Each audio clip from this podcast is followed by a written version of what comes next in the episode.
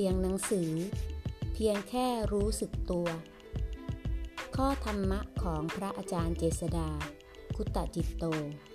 สถานภาวนา จอป่าบง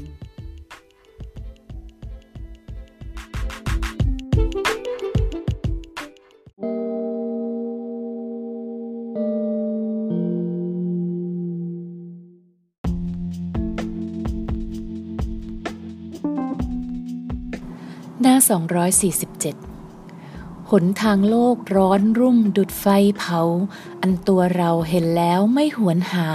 โดยมุ่งมั่นตามรอยพระสัมมา แม้เหนื่อยล้าก็ยังก้าวไม่ถอยคืน ความเพียรในการภาวนาไม่ใช่ว่าต้องสมบุกสมบันทำอะไรนานๆ เช่นว่าต้องเดินจงกรมให้ได้ครั้งหลาย ๆ ชั่วโมง นั่งห้ามขยับได้นานนานนานหรืออดหลับอดนอน แต่ความเพียรที่ดีคือ ต้องหมั่นเฝ้ารู้ เฝ้าดูความเคลื่อนไหวเปลี่ยนแปลงของสิ่งต่างๆ ที่เกิดขึ้น ทั้งทางร่างกายและจิตใจ เห็นอย่างต่อเนื่องรู้ว่า เวลาใดควรเข้าพักในสมาธิ เพื่อเพิ่มกำลังเพิ่มความชุ่มชื่นให้จิตใจ เวลาใดควรเจริญสติสัมปชัญญะ รู้กายใจ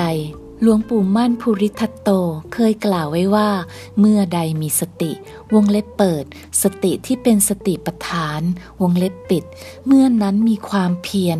อย่างเช่นว่า ตื่นเช้ามามีความงัวงเงียเกิดขึ้น เฝ้ารู้จนความงัวงเงียดับ ไป เข้าห้องน้ำแปรงฟัน รู้การเคลื่อนไหวของกาย รู้ถึงการกระทบของแปรง ใจรู้อยู่ นี่ก็เรียกว่าเป็นความเพียร จะเห็นเลยว่า เราสามารถทำความเพียรได้ทั้งวัน ถ้าเราเข้าใจว่า การภาวนาคืออะไร